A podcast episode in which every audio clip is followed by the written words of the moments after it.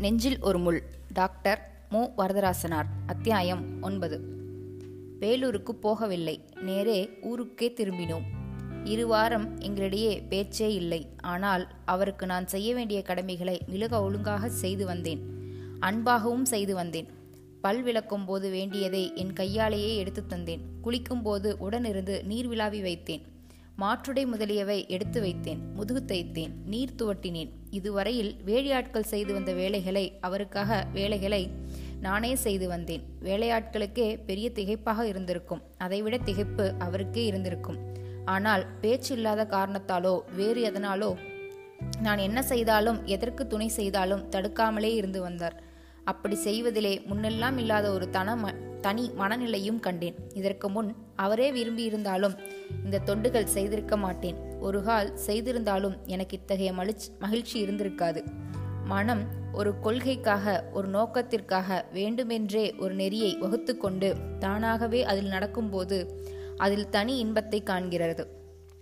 பிறர் வற்புறுத்தலுக்காகவோ பழக்கமான கடமை என்பதற்காகவோ எவ்வளவு உயர்ந்த வேலையை செய்வதானாலும் இவ்வாறு இன்பம் காண்பதில்லை.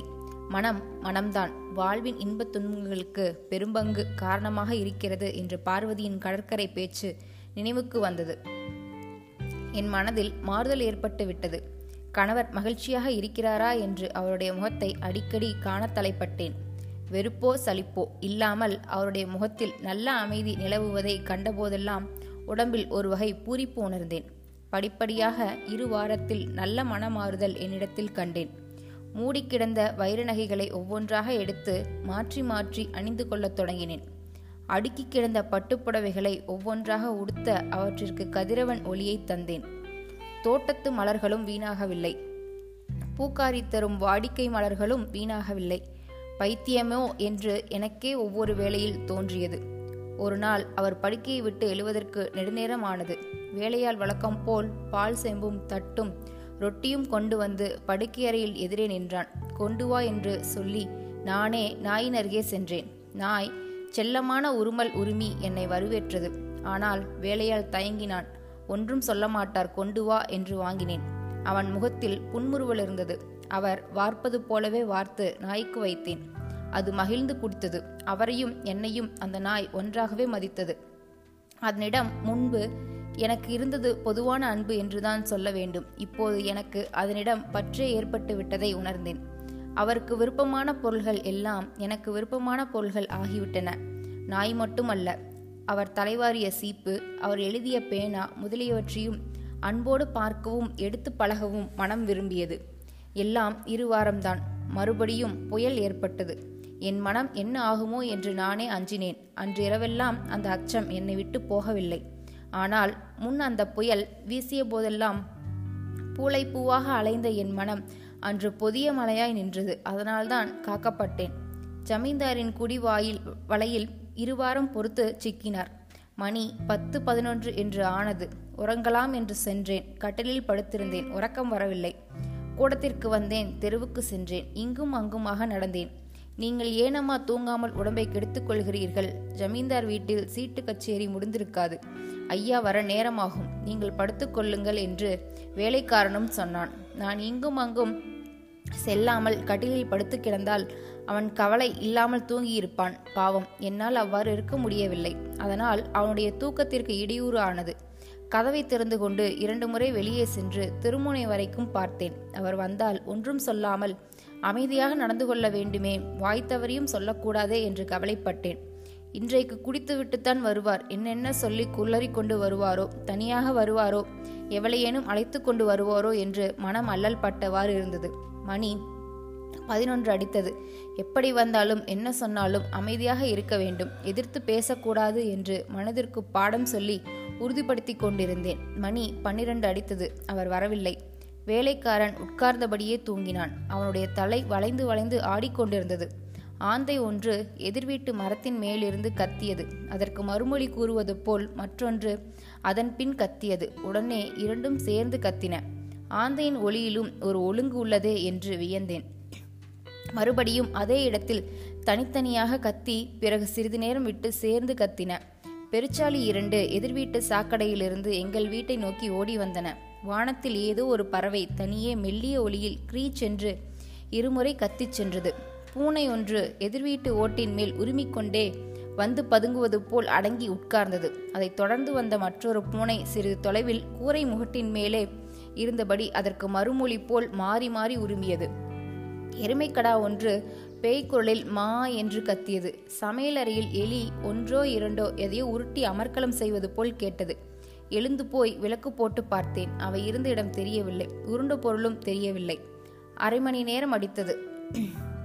கொட்டாவி விட்டபடியே சாய்வு நாற்களில் அம அயர்ந்து சாய்ந்தேன். தெருவில் யாரோ வருவது கேட்டது. அவராகவே இருக்க வேண்டும் என்று எழுந்து சென்று ஜன்னலில் பார்த்தேன். தனியே நின்று கதவை தட்டினார். என் மனமும் உடம்பும் நடுங்கின. சொன்ன பாடத்தை நினைவூட்டி உறுதிப்படுத்தி கொண்டே மெல்லச் சென்றேன். கதவை திறந்து வாங்கல் என்றேன். வானானாலும் உடமாட்டேன். இன்னொரு கொடுத்துட்டாரு என்று குளறி குளறி பேசினார். இருக்கட்டும் வாங்க என்று கதவை தாளிட்டு கொண்டு அவர் பின் வந்தேன். வந்தபோதுதான் நானும் அவரும் இரு வாரமாக பேசாமல் இருந்தும் அந்த நிலையில்தான் பேசத் தொடங்கியதும் நினைவுக்கு வந்தன. தூணில் மோதுவது போல் சென்றார். கையை பிடித்து கட்டிலை நோக்கி அழைத்துச் சென்றேன். படுத்தாரோ இல்லையோ? லொடலொடவென்று வாந்தி எடுத்தார். மனம் செய்து தயங்கியது தடுமாறியது வெறுக்கு போக்கில் சென்றது. திரும்பி வந்தது எழுந்தேன். ஒரு துண்டு கொண்டு வந்து அவருடைய வாயையும் தலையணையையும் கட்டில் ஓரத்தையும் துடைத்தேன். கீழே விழுந்ததையும் அப்படியே நனைத்து கொண்டு போய் குளிக்கும் அறையில் வைத்துவிட்டு திரும்பி வந்தேன். திரும்பி வந்தபோது அயர்ந்து மயங்கி கிடத்தார். தலையணியை மாற்ற எண்ணினேன். முகத்தில் அருகே கை சென்றபோது இந்த மயக்கத்தை ஏன் கெடுக்க வேண்டும் என்று எண்ணி கையை எடுத்துக்கொண்டேன் முகத்தை உற்று பார்த்தேன். வேதி மருந்து குடித்து வாந்தி எடுத்து களைத்து தூங்கும் குழந்தை போல் தோன்றினார். விளக்கை அணைத்துவிட்டு அடுத்த கட்டிலில் படுத்தேன். புரண்டார் என்னவோ வாய் பிதற்றினார். தெளிவாக ஒன்றும் கேட்கவில்லை. மறுபடியும் இந்த குடிப்பழக்கம் தொடங்கிவிட்டதே. நாளை முதல் பழையபடியே குடித்துவிட்டுத்தான் வருவாரோ? மறுபடியும் குடிகாரி எவளையாவது அழைத்து கொண்டு மாடிக்கு செல்வாரோ? முன்போல் என்னை வெறுப்போடு நடத்த தொடங்கி விடுவாரோ? இனியும் போராடத்தான். என்று எண்ணி எண்ணி மனம் நொந்தேன். திடீரென்று ஜப்பான் நாட்டு பெரியார் சுகவாலை பற்றி எந்த வகுப்பிலோ யாரோ சொன்னது நினைவுக்கு வந்தது. வேசிகளோடும் பொல்லாத நோயாளிகளோடும் குறிகாரர்களோடும் பழகி அவர்களின் மனம் மகிழ தொண்டு செய்வதிலேயே இன்பம் கண்டார் என்று ஆசிரியர் யாரோ சொன்னது நினைவுக்கு வந்தது.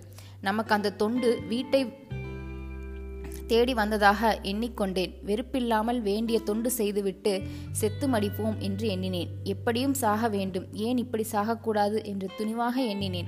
மனம் ஒருவாறு மாறியது. என்னுடன் படித்த பெண் ஒருத்தி சொல்லிக் கொண்டிருந்த பிரான்குஸ் என்ற மேனாட்டு பெரியாரை பற்றிய நினைவும் வந்தது.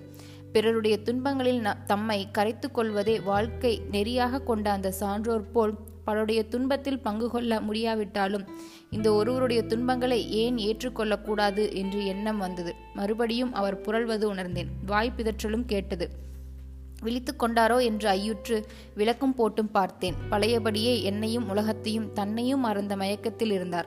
விளக்கை அணைத்துவிட்டு படுத்தேன். காலையில் எழுந்ததும் ஒரு வேறுபாடும் கொள்ளாமல் நடக்க வேண்டும். இவர் விபச்சாரிதான் குடிகாரர்தான். ஆனாலும் இவருக்கு துணையாக இருந்தே இருப்பதே எனது வாழ்க்கை. ஆகையால் சிறிதும் வெறுப்பு கொள்ளாமல் பழையபடியே எல்லா கடமைகளையும் நானே செய்ய வேண்டும் என்று எண்ணிக்கொண்டு உறங்கிவிட்டேன். காலையில் எழுந்ததும் அவ்வாறே செய்ய துணிந்தேன். முதலில் என் கடமைகளை முடித்துக்கொண்டு எட்டு மணிக்கு குளித்து விட்டேன் நாய்க்கு பாலும் ரொட்டியும் கொடுத்து கொண்டிருந்த போது அவர் எழுந்து வந்தார். என்னை பார்த்ததும் நொடிப்பொழுதும் நிற்காமல் தோட்டத்துக்கு சென்றார். நான் உடனே பல்விளக்குவதற்கு வேண்டியவற்றையும் துண்டையும் எடுத்துக்கொண்டு சென்றேன். என்னை பார்த்தும் பார்க்காதவராய் கை நீட்டி வாங்கி கொண்டார். பிறகு தொடர்ந்து குளிப்பது முதல் சிற்றுண்டு உண்பது வரை எல்லாவற்றிலும் உடனிருந்து உதவிகள் செய்தேன். பேச்சே இல்லாமல் எல்லா உதவிகளும் பெற்றுக்கொண்டார் கூடத்தில் சைவ் நாற்காலியில் சோர்ந்து உட்கார்ந்தபடி எதையோ எண்ணிக்கொண்டிருந்தார். பக்கத்து நாற்காலியில் நான் உட்கார்ந்து நாயை பார்த்து கொண்டிருந்தேன். சிறிது நேரம் கழித்து வேலையாளை கூப்பிட்டு சேமு வீட்டுக்கு போய் பகலுக்கு மேலே கார் வேண்டுமாம் என்று சொல். வங்கனூர் வரைக்கும் போய் உடனே திரும்பி அனுப்பிவிடுவாராம் என்று சொல். அப்படியே நீ பஸ்ஸில் வங்கனூருக்கு போய் வைத்தியர் வீட்டுக்கு பக்கத்து வீடு காலியாக இருந்ததே அது மூன்று நாளைக்கு வேண்டும் என்று மேட்டுக்குடிக்கு சொல். நம் தோப்புக்காரனை அழைத்து கொண்டு போய் சொல். நாங்கள் பகலுக்கு மேலே வருவோம் என்று சொல்லி வை என்றார். சமையல்காரியை கூப்பிட்டார். நீ பகல் சாப்பாடு செய்துவிட்டு வேலைக்காரியையும் அழைத்து கொண்டு வங்கனூருக்கு போகணும். மூன்று நாள் சாப்பாட்டுக்கு வேண்டிய சாமான்களும் எடுத்துக்கொண்டு போ என்றார். அப்போதும் எனக்கு ஒன்றும் சொல்லவில்லை. எதற்கும் ஆயுத்தம் ஆயுதம் ஆயுத்தமாக இருக்க வேண்டும் என்று எனக்கு வேண்டிய ஆடைகளை எடுத்து வைத்துக் கொண்டேன்.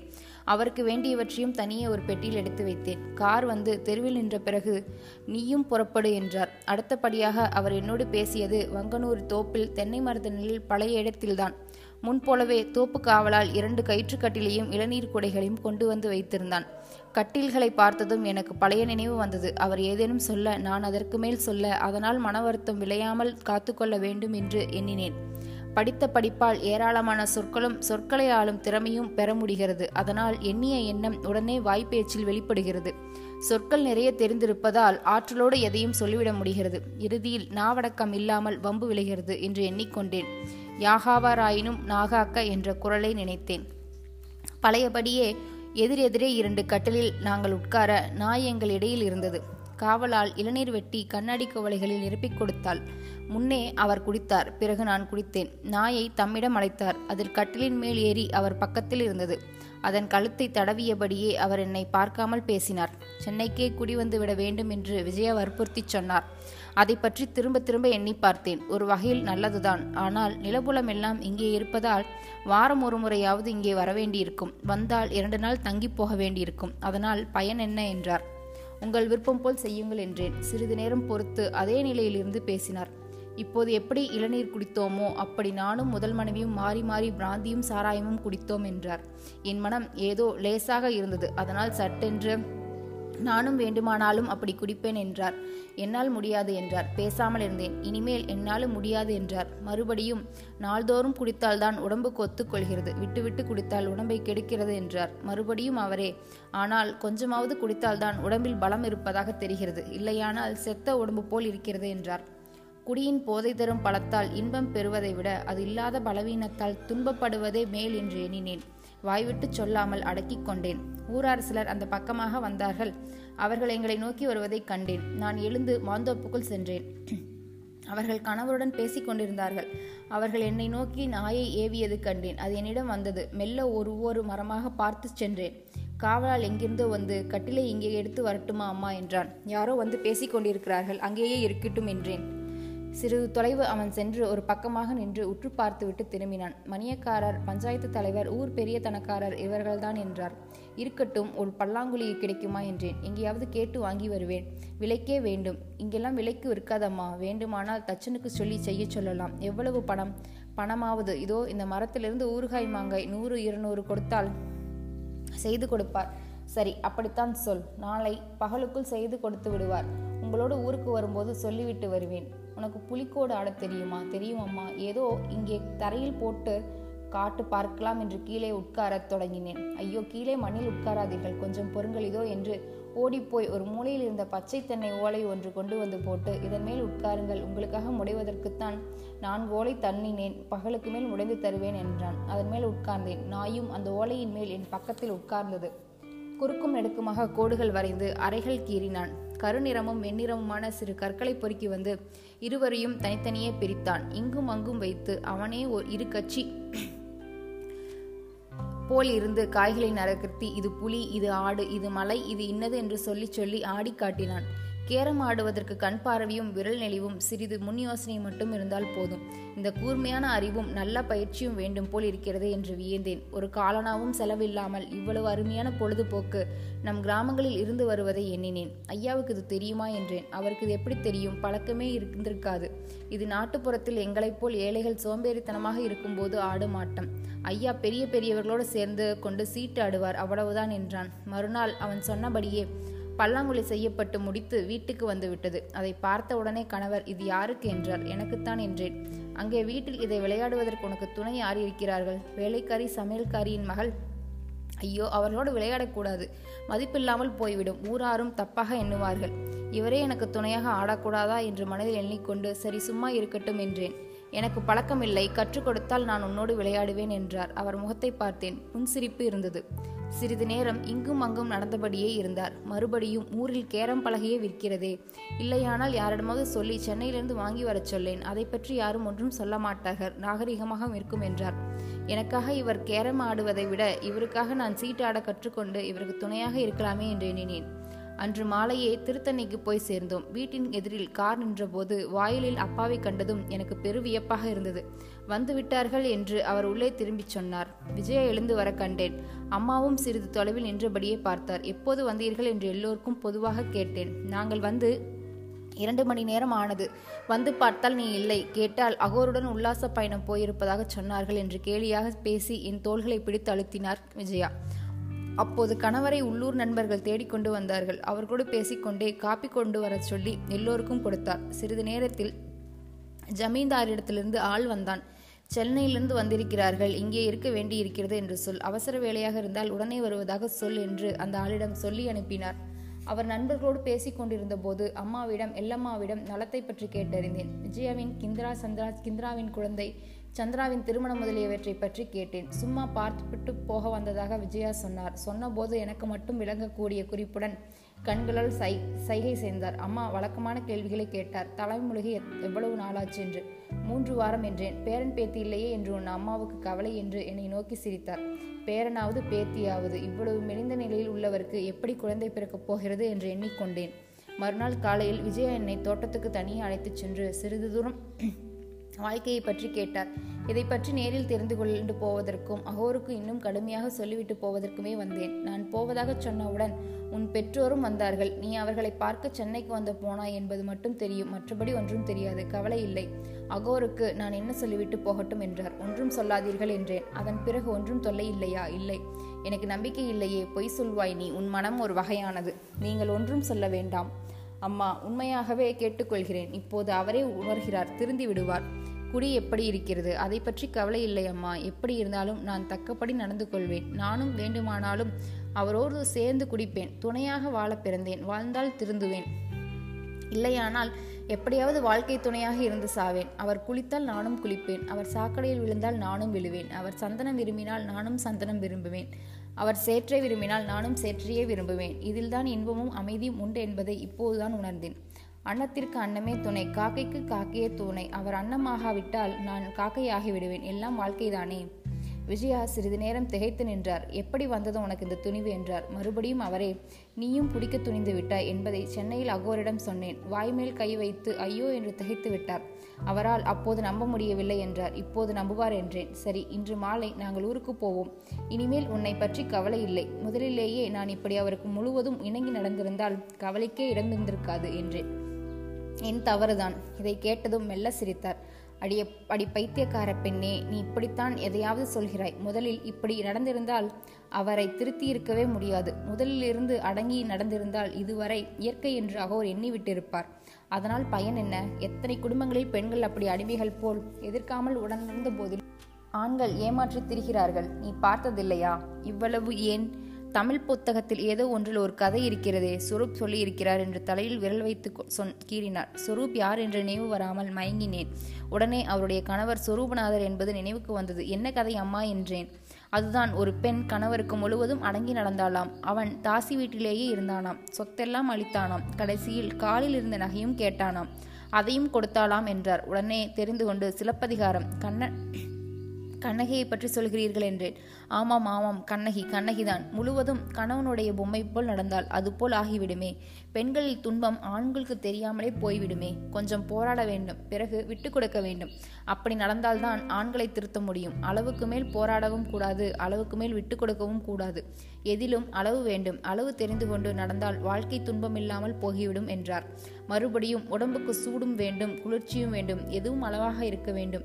வெயில் மிகுதியால் குடிபிடித்து குறை குறைத்து கொள்கிறோம். குளிர்ச்சி மிகுதியானால் போர்வை போர்த்து குறைத்து கொள்கிறோம். அப்படித்தான் மனதுக்கும் அளவு வேண்டும். அளவுதான் எதிலும் கவனிக்க வேண்டும் என்றார். முதலில் நான் அளவுக்கு மேல் வெறுத்து விட்டேன். அதனால்தான் அவரும் என்மேல் அன்பு காட்ட வழி இல்லாமல் போயிற்று என்று வருந்தினேன். அது கூடாது. குடிகாரர் என்று எண்ணி உனக்கு வெறுப்பு அளவுக்கு மேல் ஏற்பட்டு விட்டது. ஆனால் ஒருபோதே சொன்னேன். ஆண்களிடத்தில் ஏதோ ஒரு குறை இருக்கும். கவலைப்படக்கூடாது என்று சொன்னேன். இப்போதும் கோபுவிடம் இறை குறை இல்லையா? தெரிந்துதான் அவனுக்கு மகளை கொடுத்தேன். குறையே இல்லாதவனை பார்த்து அவனுக்கு கொடுத்தால் மட்டும் அவன் மனைவியை சீராக வைத்து கொண்டு வாழ்கிறானா? அதுவும் இல்லை. அப்படிப்பட்டவன் ஒரு கோடு போட்டது போல் இப்படி அப்படி திரும்பாமல் நேராக நடக்கிறான். மனைவியும் அப்படியே நடக்க வேண்டும் என்று எதிர்பார்க்கிறான். இருபது இருபத்தைந்து வயதுள்ள பெண் அப்படி அவன் போட்ட கோட்டிலேயே நடக்க முடியுமா? கஸ்தூரிபாயும் அப்படி நடக்க முடியவில்லையே. நாற்பது வயதுக்கு மேல்தான் அந்த அம்மாவுக்கும் காந்தி சொன்னபடி போட்ட கோட்டின்படியே நடந்தார். அதனால் குறையில்லாத கணவனாக பார்த்தால் அவன் சீக்கிரத்தில் மனைவியிடம் குறை சொல்லி அவளோடு வாழாமல் துரத்தி விடுகிறான். எல்லோரிடத்திலும் குறை இல்லையா? மகள் கிந்திராவிடம் குறை இல்லையா? அதற்காக நான் அவளை வெறுக்க முடியுமா? என்றார். தாய் எப்படி மகளை வெறுத்து தள்ள முடியும்? என்றேன். தாய் மகளை வெறுக்காமல் இருப்பது இயற்கை. அன்பினால் அப்படி செய்கிறாள். அந்த இயற்கையான தன்மையை மற்றவர்கள் நாளடைவில் கற்றுக்கொள்ள வேண்டும். கணவன் மனைவி நண்பர் எல்லோரும் அதைத்தான் கற்றுக்கொள்ள வேண்டும். கணவனிடத்தில் கெட்ட பழக்கம் இருந்தால் அந்த பழக்கத்தை வெறுக்க வேண்டுமே தவிர கணவனை வெறுக்கக்கூடாது. கிந்திராவிடம் குதிரை பந்தய ஆசை இருக்கிறது. நான் குதிரை பந்தயத்தை வெறுக்கிறேனே தவிர கிந்திராவை வெறுப்பதில்லையே. அவளுடைய கணவன் கோபு பொய் சொல்கிறான். நான் பொய்யை வெறுக்கிறேன். கோபுவை வெறுக்கலாமா? அவ்வளவு ஏன்? காந்தியின் வாழ்க்கையே பார். அவர் ஒழுக்கம் தவறாதவர். ஒழுக்கத்தில் பெரிய நம்பிக்கை உள்ளவர். ஆனால் அவரை சுற்றி முக்கால் ஒழுக்கம் அரை ஒழுக்கம் கால் ஒழுக்கம் சைப்பர் ஒழுக்கம் எல்லாம் உண்டு. அவரை யாரையும் வெறுக்கவில்லையே. அதுதான் வாழ்வதற்கு வழி. இப்போதும் நீயும் குடிப்பேன் என்று சொல்கிறாய். ஆனால் உன் மனதில் குடியின் மேல் வெறுப்பு இருக்கிறது. எனக்கு தெரியும். ஆனால் உன் கணவர் மேல் வெறுப்பில்லை. அதுதான் வாழ்வதற்கு வழி. இப்போது உனக்கு தாய்மனம் வந்துவிட்டது என்றார். எனக்கு பெரிய வியப்பாக இருந்தது. பெரிய தத்துவஞானி போல் பேசுகிறாரே என்று எண்ணினேன். இவ்வளவும் நீங்கள் எப்படி கற்றுக்கொண்டீர்கள் அம்மா என்றேன்.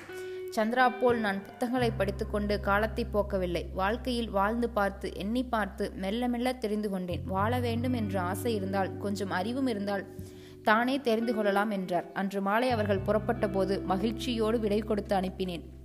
விஜயாவுக்கு அங்கே வேலை இருக்கிறது நீங்கள் இருந்து போகலாமே என்று பெற்றோரை வற்புறுத்தினேன். அவர்கள் இசையவில்லை. இன்னொரு முறை வந்து ஒரு வாரம் தங்குவோம் என்று சொல்லிவிட்டு சென்றார்கள்.